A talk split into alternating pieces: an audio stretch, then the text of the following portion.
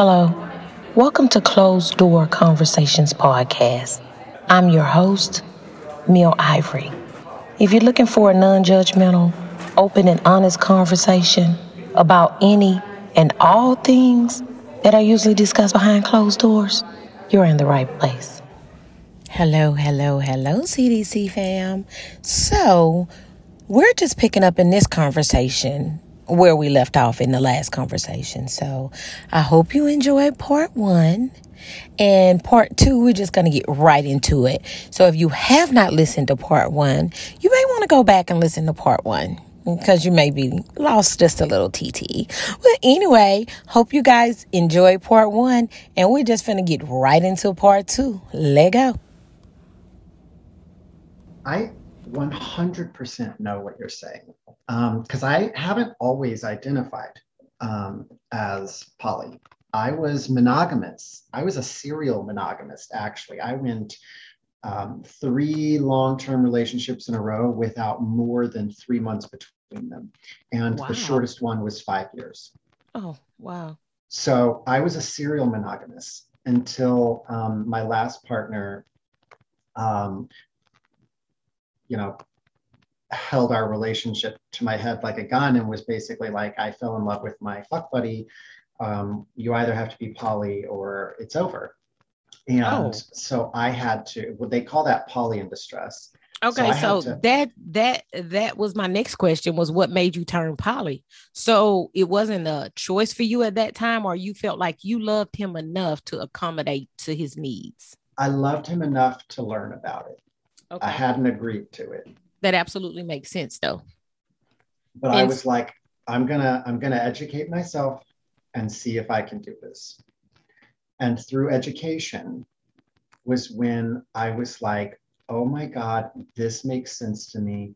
And I do want to do this. I do believe in this. And it what was the unlock for me was that a lot of these feelings that we have around because like see i i had open relationships in almost all of my um, long-term relationships because i have or had i used to carry a lot of shame um, around sex because of my religious upbringing so even though i've been out for most of my life i came out at like 16 late 15 early 16 um, i still carried shame around being gay and having gay sex oh. and so that was that was the thing. So you touched on that for me. I was wondering how so you had a you were in a monogamous relationship but it was open? It was. We had all of my all of my relationships had very very poor sex lives. So in order to make sure that my partners were fulfilled i had no problem sharing their bodies. I just couldn't bring myself to ever share their feelings. Oh my god. People don't get that. People I, I talk about this all the time. I feel like if my partner fell in love with someone, I would rather you enjoy their sex. Like I'd rather them have your body than your mind. That's because exactly I if I have your mind, then I know mm-hmm. that you're going to be committed to me mentally. You're still going to protect and provide for me. Mm-hmm. You're still going to make sure that I'm good. You know what mm-hmm. I'm saying? Yep. Because sex, what is sex? I mean, sex is good, but it, it doesn't do, it's not the same as having that emotional connection with someone. So 100%. did y'all have rules though? How did that work? We did. Okay. We did. We had rules. There were, you know, like no staying the night. Um, we had to be open about who um, they were playing with. If if I had questions, I was allowed to have access to the conversation just for trust building. It was never utilized as a weapon, but just to like build trust. Transparency was key. Um, and yeah, that was that was pretty much it. Those were basically the rules. I know. just don't see people being mature enough to do that though. There's a lot of people that are. There's a lot of people that aren't, but there's a lot of people that are. It's it's actually more common in the gay community than I think in the straight community. Just right, because I ain't trying to share my man. I want I want you all to myself, and I feel like I'm the type of partner. I feel like if it's again, transparency is absolutely necessary. honesty is absolutely necessary. Like I will never judge you for being honest with me about anything that you're feeling because that's what I expect, right? So if it's something that I'm not fulfilling and I'm your partner, then I get, you know what? So I guess that's kind of what y'all did though. So we need to decide what can we do to make both of us happy. Absolutely. Hmm. I just thought about that when I was just discussing it, but I don't think what I can do is allow you to go fuck another lady. Man, woman, I just can't. Oh, wait a second. I, I don't think I actually got to answer the question. And now I can't remember what the question was. Um, how did you we were talking you were telling me about how you came to um terms with your monogamous relationship. That's Open. right. So I, w- I was talking about the evolution to, to becoming poly, and and yes. it was the result of you making a comment about like not being able to um, share to to share. Here's well, so here's what I've learned though that I think is so beautiful about polyamory. Yes, you know it is difficult to share, but I think this is just my own opinion, so nobody like you know get upset about it that's listening. I I think that the reason we have as a culture such strong feelings of like possessiveness and, and inability to like share our partner is not because it's any easier or harder than than having you know one partner or multiple partners. Not that any one of those is easier or harder but it's because what we are inundated with in culture, in society, from songs to TV shows to movies to cartoons to news. That is what we're taught. That's what we're told. There's even this idea that a little bit of jealousy means that he loves you. So, um, but but why I think it's beautiful, and this is where I think that it gets really interesting. When my last ex, the last ex I had, when he broke up with me, um, I had two play partners still, and both of those people rushed to, to my side to make sure that I was okay, to make sure that I was comforted. Like the day that my longest running play partner um, found out about it, I got home to flowers and chocolates on my front front. Like I live in an apartment building, so it wasn't like on my front porch, but it was on my welcome mat, oh, waiting so at my sweet. apartment. and it's like I had I have people still there to pick me up and I, and my friends. So it was like, I, I feel like, yes, it's harder and you do have to overcome your own personal like obstacles with jealousy, but generally, like if you can identify where the jealousy is coming from, you can overcome the jealousy. And then you have so many people there to support you. But do you think there's a difference in being jealous and being territorial? Um, ooh, that's probably above my level of education into the no in your personal experience i'm um just, in my personal your personal opinion do you feel like there's a difference in being jealous and territorial? I think it's the same thing. Is i not. think it's going to be rooted from the same thing but I, that's I my personal so. Opinion. i think okay so I just feel like if you're jealous, then you don't want to share your person with the world, right? But if you're territorial, you're more or less like things that, like for me, I feel like I'm, I'm, I feel like I'm somewhat of a territorial person. I don't like a person to share my person to share the same experiences that we share with everyone because I feel like it's more personal.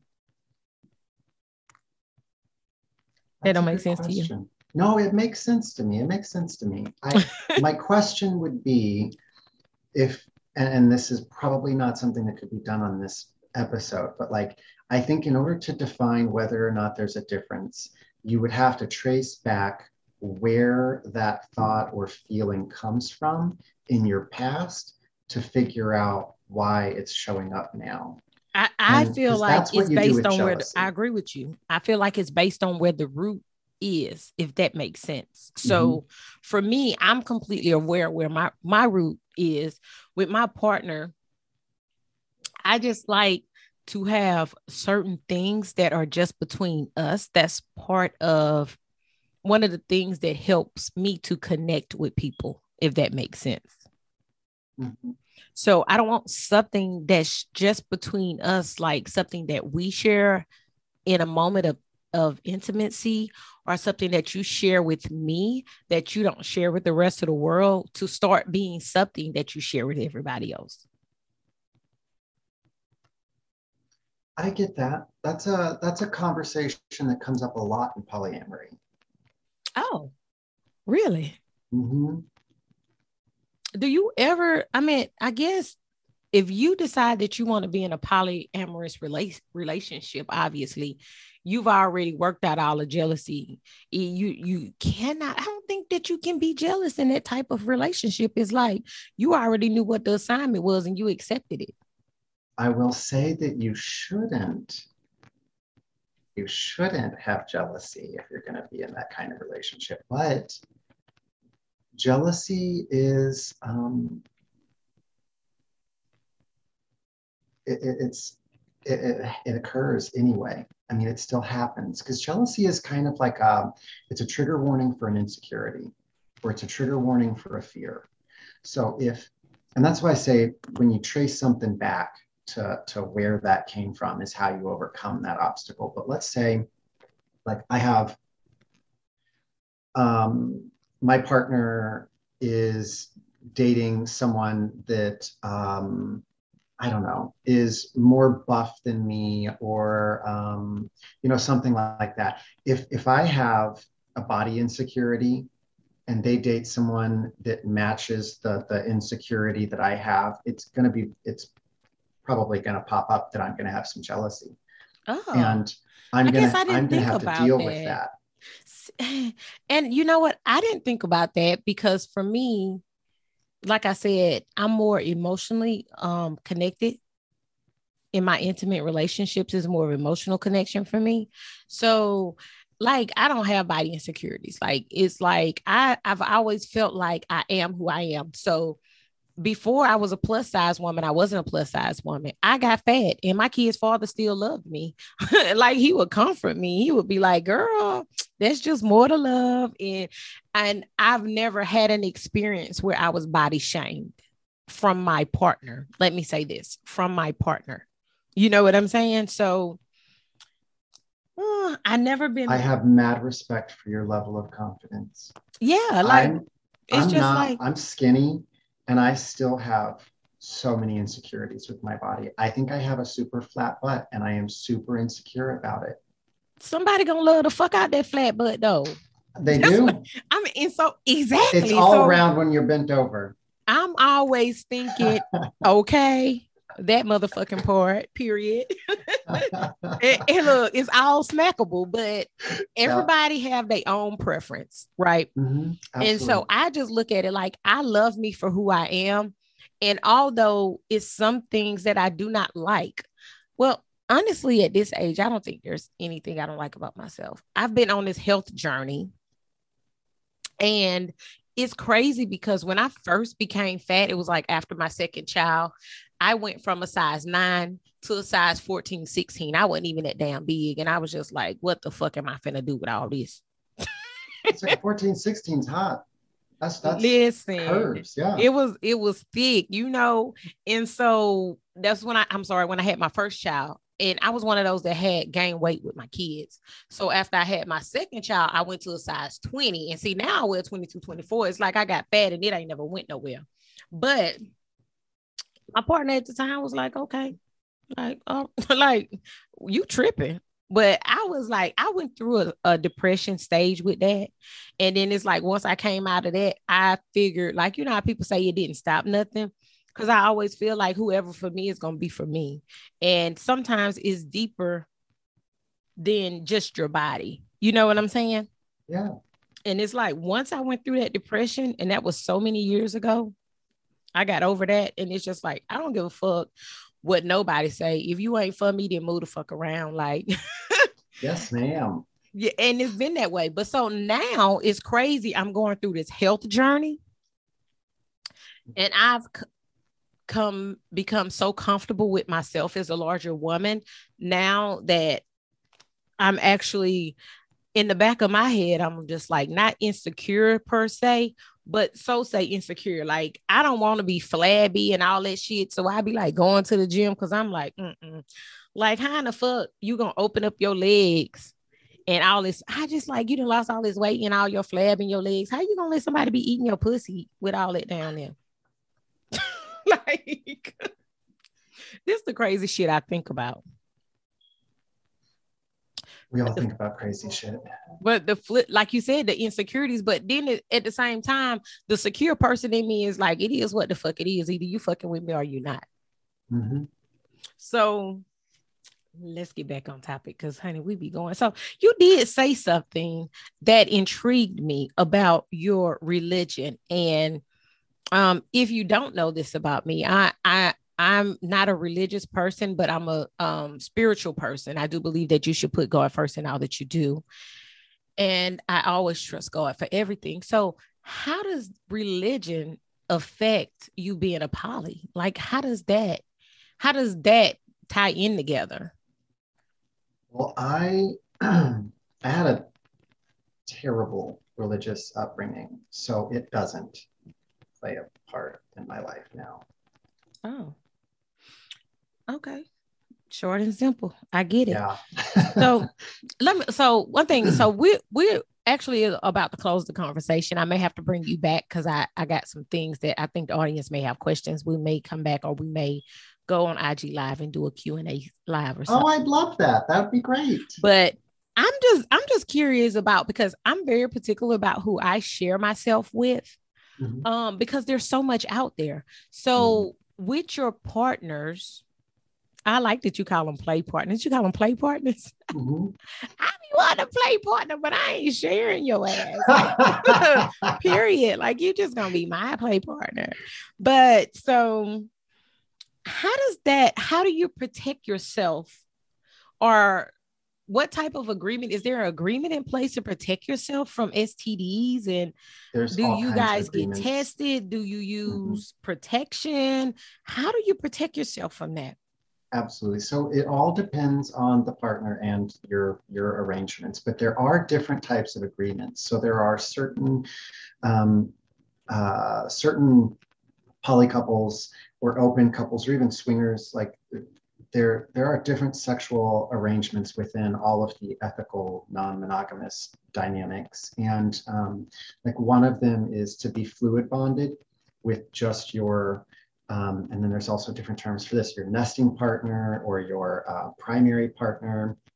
So um, nesting partners, that mean like that's like your main cheat or your it's main the one dude. you live with. Oh. Yeah. Oh, so do you always live with the partner or no? You don't have to. I don't. No, because you solo.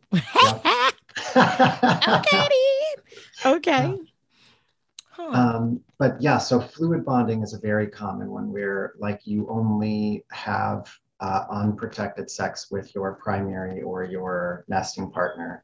Um, but one of the things that I've learned is that people that are that are poly or ethically non-monogamous and are approach it from a healthy state of mind because you have are, to trust that person they true you do and the ones that are healthy about it and like are self aware and cautious and protective of their partners, they are on top of their sexual health.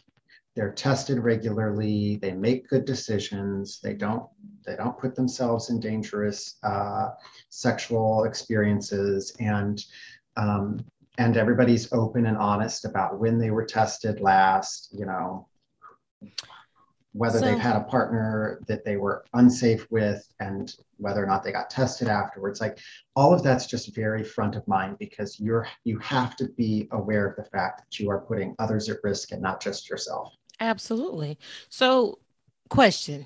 I kept saying i'm gonna end this but i just thought about something that came in my mind. So obviously i i did the difference of uh um polygamy and a polyamory difference. So if a person is not married to their partner, but say they still have another partner, is that considered um polyamory? Like if they, it's like it's a three. I don't even fucking know. This is why I have to talk to somebody in a polygamous relationship because I want to know: do they have sex together, or do they only person get pleases is the man? Like I had those kind of questions. But for you, in that situation, if they're not married to the person, but they have more than one partner. But just say they do a threesome, say the woman is bisexual or the man is bisexual and he's allowed to have a woman and a man, or she's allowed to have a woman and a man. Is that a way that you can still consider polyamory? Is that one of the dynamics? It is. It's called a triad, where every member is um, is sexual and romantic with each other, and so it makes a triangle. So it's a triad. Oh, see, you just be mm-hmm. teaching me some things. So yes. Couple of things before we end the conversation. First, I've truly, truly, truly enjoyed you. You have taught me some things and you have made me feel like I be knowing what the fuck I'm talking about. you did. You've known things. that like this has been great. researching things. I think I do a lot of researching. So question, two questions I want you to answer for me before we close this um, conversation. Okay.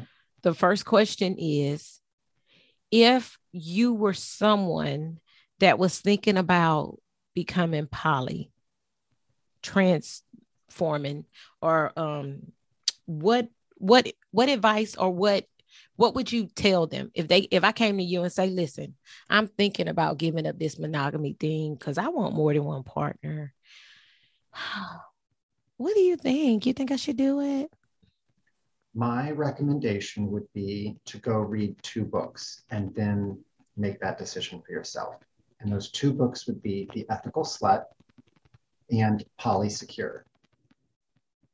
I ain't even thinking about being poly, but I love to read. That's like one of my hobbies. I might read The Ethical Slut for the fuck of it.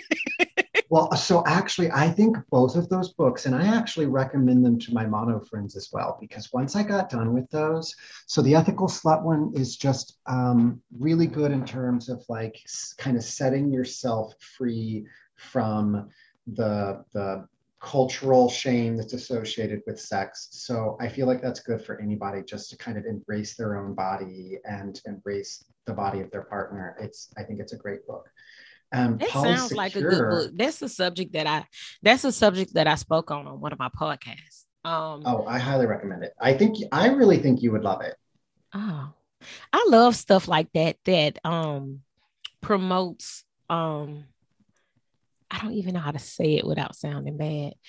Um, open sexuality or just yeah. for a person to be confident and open with who they are and just unapologetically not giving a fuck about what nobody thinks because that's me and i and i strongly recommend Absolutely. that to anybody so i'm glad that you said that i'm gonna make a note of that because that's something that i can also you know being a podcast host is where i'm sure you have people in your inbox asking you questions or emailing you and yes. so i want to make sure that i recommend that to them so yeah Polysecure is really good too, though, because it talks about the different types of uh, attachment styles in relationships. So even if you're not going to be poly, it can really help you understand how to overcome the different um, obstacles that you can you can face in a relationship based on your particular attachment style. Okay, what was that one?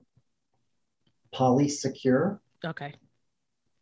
It's by Jessica Making Sure, I got it. Okay. All right. Just making sure I got it. So the other thing is, I think, I don't know if it's poly secure, but I think, what if a person, um, a monogamous person was thinking, um, so I love two women. So is that which book what is would you recommend one of those? Uh, polysecure polysecure would be really good for that one. Hmm. Okay, interesting. So if you had a person that was already in a um polyamorous relationship and they say, "Listen, I have three partners right now. One of them is emotional, one of them is play partner, two and, one of them does both. But I want the one that's just emotional to become s- sexual because I love them and I want us to be monogamous. What do you think I should tell them?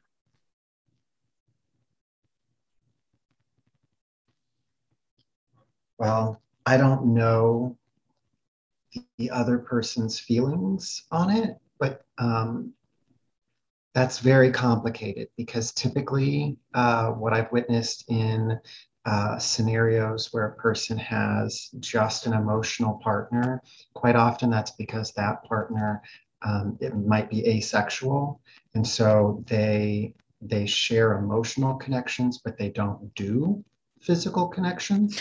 Let's talk about that asexual. Listen, I'm finna get off. We finna end this. We we're gonna have to come back. We're, gonna, gonna, have, to absolutely.